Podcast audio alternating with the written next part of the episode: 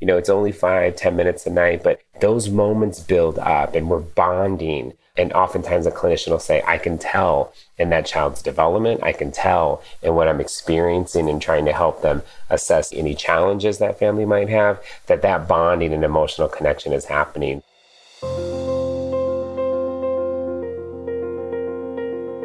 Welcome to Ready for Reading, a United Through Reading podcast dedicated to helping military families grow stronger together through the magic of reading. I'm Josie Beats. Throughout this podcast, we've talked about the importance of reading and why we're so passionate about it at United Through Reading. Reach Out and Read is one of our favorite partner organizations. They focus on incorporating books into pediatric care, making sure doctors are talking to families about the importance of reading together for a few minutes every day. They have produced an incredible body of research about families and reading aloud together. Today, I'm thrilled to introduce you to Reach Out and Read CEO, Marty Martinez. Marty is an incredible person and has a lot of fascinating experience in child development and public health, which you'll hear more about in the podcast. We also talked about why reading builds connection, but also why that connection and bonding is so important to a child's healthy development You'll hear him talk about that great body of research I referenced, but also about the intangible benefits that are harder to measure. Marty talks a lot about creating those little moments that matter through reading, and I could not agree with him more. I could have talked to Marty for hours. I hope you take away as much from this conversation as I did. This episode is brought to you by our friends at Veterans United Home Loans. Veterans United Home Loans is dedicated to helping veterans and military families become homeowners. In two short decades, they've closed over half a million VA loans. But they don't measure their success in numbers, they measure it in living their values every day. Be passionate and have fun, deliver results with integrity, and enhance lives. United Through Reading is proud to be a part of Veterans United Home Loans' effort to lift up military families and communities across the country.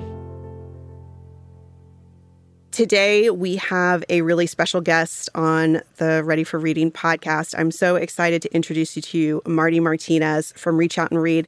Marty, you know, rather than me going through your bio, I'd love to hear a little bit about where you came from and what brought you to Reach Out and Read and how you're working on your first year as CEO. Yeah, absolutely. It's great to be here with you. And you know, yeah, I'm about nine, ten months into my role as the new CEO. I'm the new guy. I'm going to hold on to being a new guy for, for a little bit here. but I came here after spending the last four years in city government. I'm a public health guy. I was running health and human services across the city of Boston. And then prior to that, spent a decade leading a statewide organization building youth development and youth mentoring programs across Massachusetts. So I'm really a youth child development guy, a public health guy, caring about population level impact. And it's been exciting to me to come to reach out and read and be able to, you know, kind of engage with an organization that has a deep history of uh, strengthening and promoting early literacy across the country. So it's been quite an exciting 10 months with a, a lot more to still do. Well, and I love your public health background in this context of literacy and reading and young kids and the pediatrician's office. But uh, tell us a little bit more about the mission of Reach Out and Read. So the mission of Reach Out and Read it has really been to integrate early literacy into wellness visits for children all across the country. And what does that mean? I mean, we're actually a pretty simple model.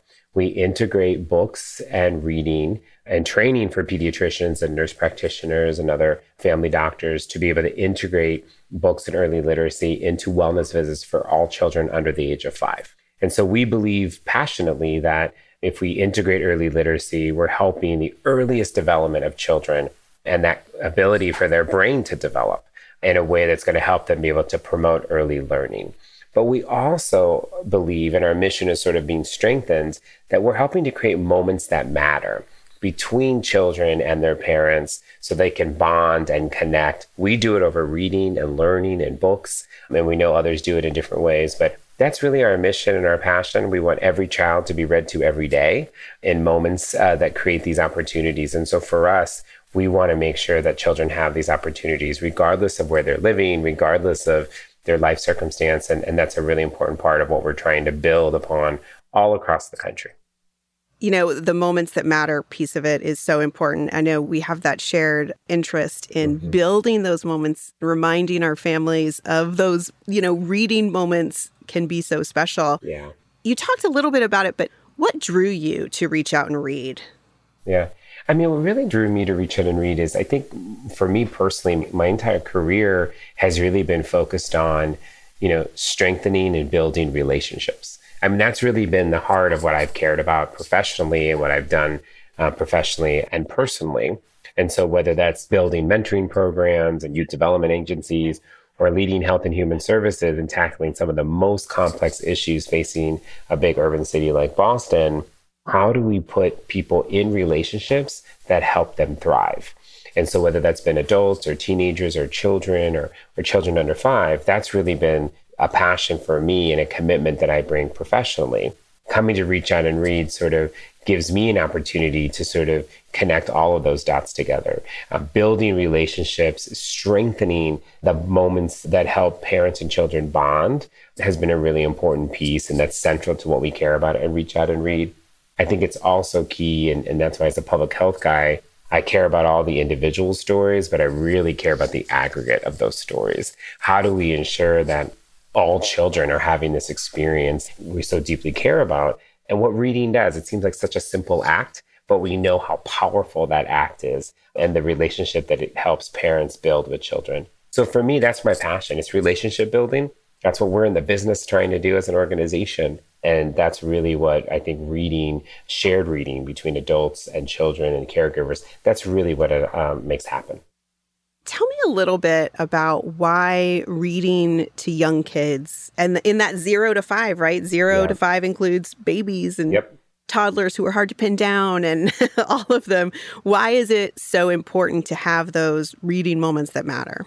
Yeah, I mean, we know from like the research science perspective that there's evidence base that shows us that the early reading, early learning of words, the integration of, you know, literacy into wellness visits for children, we know that that helps prepare children for early learning. We see the outcomes of children more prepared to build words and know their letters and start to have you know school readiness being a key part of that and we as an organization of 33 years have a bunch of obviously evidence that shows us that we also very recently learned through additional research and showed not only are those the outcomes but actually we've had researchers who've been able to look at you know, brain scanning, right? Scanning a, development of a child's brain that shows the side of the brain that helps children be able to read and to learn is strengthened in children who have higher reading skills. It's even more proof that that's such a critical piece for children and their earliest development that makes it their ability to connect. But I think for me, what, what I think is why it's so important, I've had the privilege of meeting in my role, again, not having been on too long, but I've had the privilege of being around uh, 15 or so different clinics all across the country that implement Reach Out and Read. And I've met amazing clinicians who have talked about implementing Reach Out and Read for 20 years, if you will. They've been doing it for a long time and they've been passionate advocates. And a lot of times, what they'll tell me and talk to me about is that what they see from early reading and from literacy is they see the ability for a parent and a child to bond, that early emotional connection that you can't always measure that to be fair. That's a hard thing to sort of tangibly be able to touch. Yeah. But oftentimes clinicians will say you know i can tell when i talk about a book and a dad says yeah we read every night and you know it's only five ten minutes a night but those moments build up and we're bonding and oftentimes a clinician will say, I can tell in that child's development, I can tell in what I'm experiencing and trying to help them assess any challenges that family might have, that that bonding and emotional connection is happening. So again, the early learning and the word development and the brain development, all that is super important and measurable. And we have evidence that tells us that. But I do think that connection that's getting created, that early relational health that's being strengthened, that is harder to measure but likely more impactful for all the resiliency we're trying to build for children and families. And so I think that's why it's so important and that's why we care about it so deeply. I love that story of the doctor. You know, I get to interact with kids a lot in my yeah. role and I love asking them what books are you reading, mm-hmm. you know, or what books does your family read to you? because their whole demeanor changes. They like relax a little bit. I'm not a scary adult. I'm just some lady who wants to know what they read, you know? Yeah. Um, and so I love it and I get the best stories from it. Mm-hmm. You know, about how daddy's favorite book is Princess Anna from Frozen, you know, like it's just like fun stuff that you wouldn't peg, especially in the military, you know, it's usually these like big stodgy guys typically and then they read like princess stories to their 3-year-olds. It's Mm-hmm. Right. fantastic. Exactly. exactly. Because those bonding moments are so important. Yeah. I love it. Absolutely. Well, and I have to imagine that the program that you're implementing with pediatricians' offices, it also makes kids more comfortable with going to the doctor Yeah. and builds that, you know, a provider child relationship. Tell me a little bit about why it's important to build literacy into pediatric care. Yeah, I mean, that's a really great component of Reach Out and Read is that, you know, this is happening in the context of not parent or caregiver bringing in a sick child or not something's wrong and we need, you know, we need to fix something right here in the moment. It really is these regular wellness visits where a parent's bringing in a child to make sure the child's developing and growing in a healthy way and to sort of assess if there's any challenges that might be there. But it's really not meant to be focused on the deficit, but really the asset building that's happening. And so I think that it's an important component of the program for us that it's in, obviously, it's central to it that it's in our wellness visits. But we're also finding, and this was true, you know, for the past several years, that there's also a part of provider satisfaction to their role that's heightened and strengthened by the book. And again, we've heard so many folks say, you know, when you're dealing with like, don't eat this and feed your child this and make sure there's this and there's that, the book ends up becoming a highlight, a good moment that's a, a really happy moment that providers get to integrate.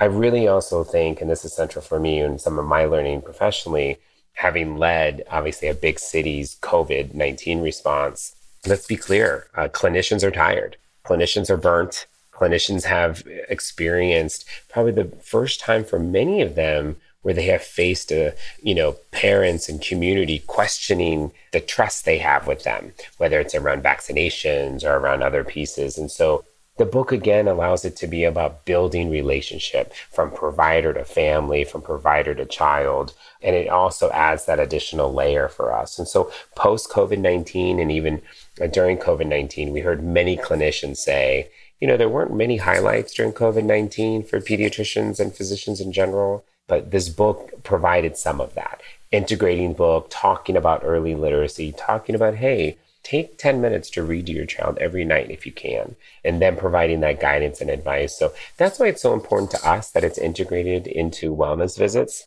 The other thing that's important is that across the country, close to 90, 92% of all children do go to some version of wellness visits in their earliest development. So again, it's back to the point, Josie, of being population level, right? It shouldn't be, I have a superstar pediatrician at this one clinic who does this one thing with children, but it really is most children do get these wellness visits across the country. And we want every child to be exposed to not only our model, but every child to be exposed to early learning, early literacy, and bonding opportunities with their parents. So that's why for us, it's a nice lane with these physicians. And I will say and note, I've met more pediatricians in the last nine to 10 months than I ever thought I'd meet in my life. Um, and I will say their passion and commitment to do everything they can do for the children and families that they care about. I can't buy that. I can't package that. I can't you know, find that somewhere in, in, a store. But their passion and commitment is really so key organizationally. We have 35,000 trained clinicians in our model that implemented across the country. You know, I can't capture that on a on a P&L or a finance statement. And so that passion and commitment is why it's so important and it's also why it's so impactful across the country. You know, I'm glad you brought up the idea of every child having access to this Yeah. because one of the things I wanted to talk about is equity and what happens to our kids that don't have this exposure to reading early on. Do we have any data around that? Do we know, you know, how can we compare those? And then I guess finally, you know, how do we reach them? Yeah, I mean, it, I- it's a great question because I think what we do know is that when children are exposed, it helps them be not only ready for those learning moments and opportunities, but it also helps build uh, resiliency and build assets to some of the challenges that exist. And we know that from a variety of different lanes. And so we can know the counter to that, right? A child that doesn't have that early bonding isn't prepared to be as resilient as we need them to be for the world that they're going to grow up in or the challenges they may face. I also think about it when we think about, you know, targeted subsets of families and communities. You know, when we think about even military families and children who might be in, you know, situations of transition, right? And we know that those transition moments can create other challenges or other things that need more protective factors to wrap around children. And so I think one of the key things is creating equitable access to what we're trying to provide in our model and our program across the country. So for us at Reach Out and Read, one of the things that's central to what we do is looking where are we? Where do our clinics exist? We're in 6,100 clinics across the country. So we serve over 4 million children under the age of five. But that means there are 15 million children that don't have access to Reach Out and Read. And so for us, we look at where can we grow that access? And not only who raises their hand to say, I'll do it, because whoever raises their hand and says, I, I'll do it, usually there's a star medical champion there, someone who can afford to pay for books, someone who's like, sure, I'll get everyone trained. But we have to go to those places where the need might be greater, where there's less access to that. So for us, it's about going places where people can get that need met and that we can ensure that more children get exposed to our program and our services to ensure that there isn't anyone left out or left behind. I love that. And, you know, it's something we struggle with here at United Through Reading too. One of the things we struggle with, to be transparent, is we have in the military an officer and enlisted corps, and our enlisted tend to be ranked lower than our officers. And, you know, typically our officers considered to have, you know, college degrees and advanced degrees and advanced training, and our enlisted corps are really the backbone of our military to make it operate. But we have a hard time reaching them. And so what we found is we just have to be intentional constantly about reaching into communities where we know we aren't in mm-hmm. and recognizing we can't just go to our neighbors and our friends we need to make friends of strangers and, right. and, sell them the lemonade and have them drink the kool-aid mm-hmm. about united through reading right. and i'm sure you have the same experience once you explain your mission mm-hmm. and what you're doing people are usually on board. Yeah. It's just figuring out how to make it work. Mm-hmm. And so that might take a little bit of extra muscle on our part, and we're glad to do it. Yeah. No, I, I, I, will say just to add to that piece, I think it's important to, and this is something I say to many of our staff across the country, it's also making sure we're not just talking to the people that we're normally used to talking to. and that's something that we have to do. Who are our partners? Who are we connected to? And I say, listen, you know, if you're if you're talking to the same people you've been talking to for the last couple of years, then that's not getting the access we want to see created. And so we have to be more creative with that. So yeah, I totally appreciate that, uh, Josie. But yes, people are usually champions for what we care about, but we got to make sure we can reach them. So I get that. Absolutely. You know, and speaking of uh, military families mm-hmm. and military kids, you know, uh, you talked about resiliency earlier you know, in the military, we are blessed and cursed with this word resiliency. Right. I get it. Uh, from time to time. I think we're to the point where some of us are tired of being resilient, right? Right. But at the same time, you know, the changes that military life sort of forces military kids to go through, it can do one of two things, right? If they don't have those protective factors, it can really hamper their development, mm-hmm. but it also can build that resiliency. And so, you know, trying to find that fine line between providing that support to those kids to make sure that they don't have issues, whether it's with education or emotional social well being, is really important to us because of the transitions that they have to go through frequent moves, you know, parents being away on military duty, parents being in danger possibly. What would you say? Uh, what do you want the military families of young children to know? Yeah, I know. I think those are s- such important pieces. And I'll say, as a, a child of a long line of military, my father was in the military, my brother was in the military, I have uncles, I, I have a long history of being a family of not only active, but of veterans and, and, a variety of different pieces. I totally understand sort of some of those components and those pieces that are there. And I think one of the things that I learned a lot, and this was from a mother who was very involved in my own personal mother who was very involved in veterans issues and, and military issues in the community was really about uh, and i think this really holds true to thinking about the moments that matter for children that you know, it's not about doing everything you can do all the time. And there's no perfect way to do the things we do. And so, what I mean by that is when we think about our goal is to create moments that matter and bonding moments for children with their caregivers and reading aloud and early literacy and that integration. And every little bit does add up and every little bit does help and does create opportunity. And so, something I would suggest or recommend is spending a little bit of time reading, a little bit of time connecting. Let's be real. Not every parent's able to say, I have an hour to do this every day with my child. That's not real for most families, especially when in single family households or in other scenarios where people are sort of having to do a lot with a little. And so it's really about just taking a little bit of time and a little bit of connection to be able to create some of those moments that matter and to create some of that bonding that's there. And again, I promise you, not just because I say it, but the science tells us these moments add up. They build up and they create some of that protection that's there for families who need it and for children who need it. And when I say for children who need it, it's all children. And so, really trying to do that for everyone. So, that would be some words of wisdom there. But again, speaking from my own, you know, who has since passed, my own mother, every little thing matters. We have to remember that and kind of hold true to that. So, I love that. And sort of baked into that idea is forgiving yourself when you don't live up to your own expectations, exactly. right? Exactly. We've done surveys of folks, and sometimes we get results where it's like, I read with my child for an hour a day. And you're like, nobody does that. like, exactly. but people know that they should, you know? And so mm-hmm. sometimes they answer it that way we also have been known to say, look, maybe you're just reading a recipe. Maybe you're reading the signs when you drive down the road. Right. You know, just little bits add up, you know? Mm-hmm. So I, I love that. Uh, so my favorite part of these interviews, Marty, is asking people what their favorite children's books are. Yeah. And so do you have any favorites or a favorite memory of being read to as a child? Yeah.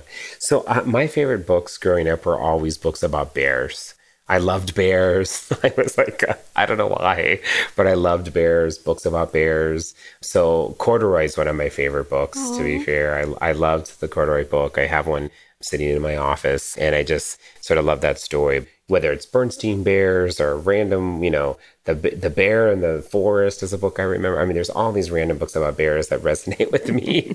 so I loved all books about bears. That is still the case for me. So yeah. So now I see some of the current books that I I don't know much about, but books about bears were always my favorite books as a child. And then as I got older, and I'll just share this because I think it's an interesting note my mother used to buy me books about like choose your own adventure. Mm. So you, would have a page, and then the next page you decided like what happened.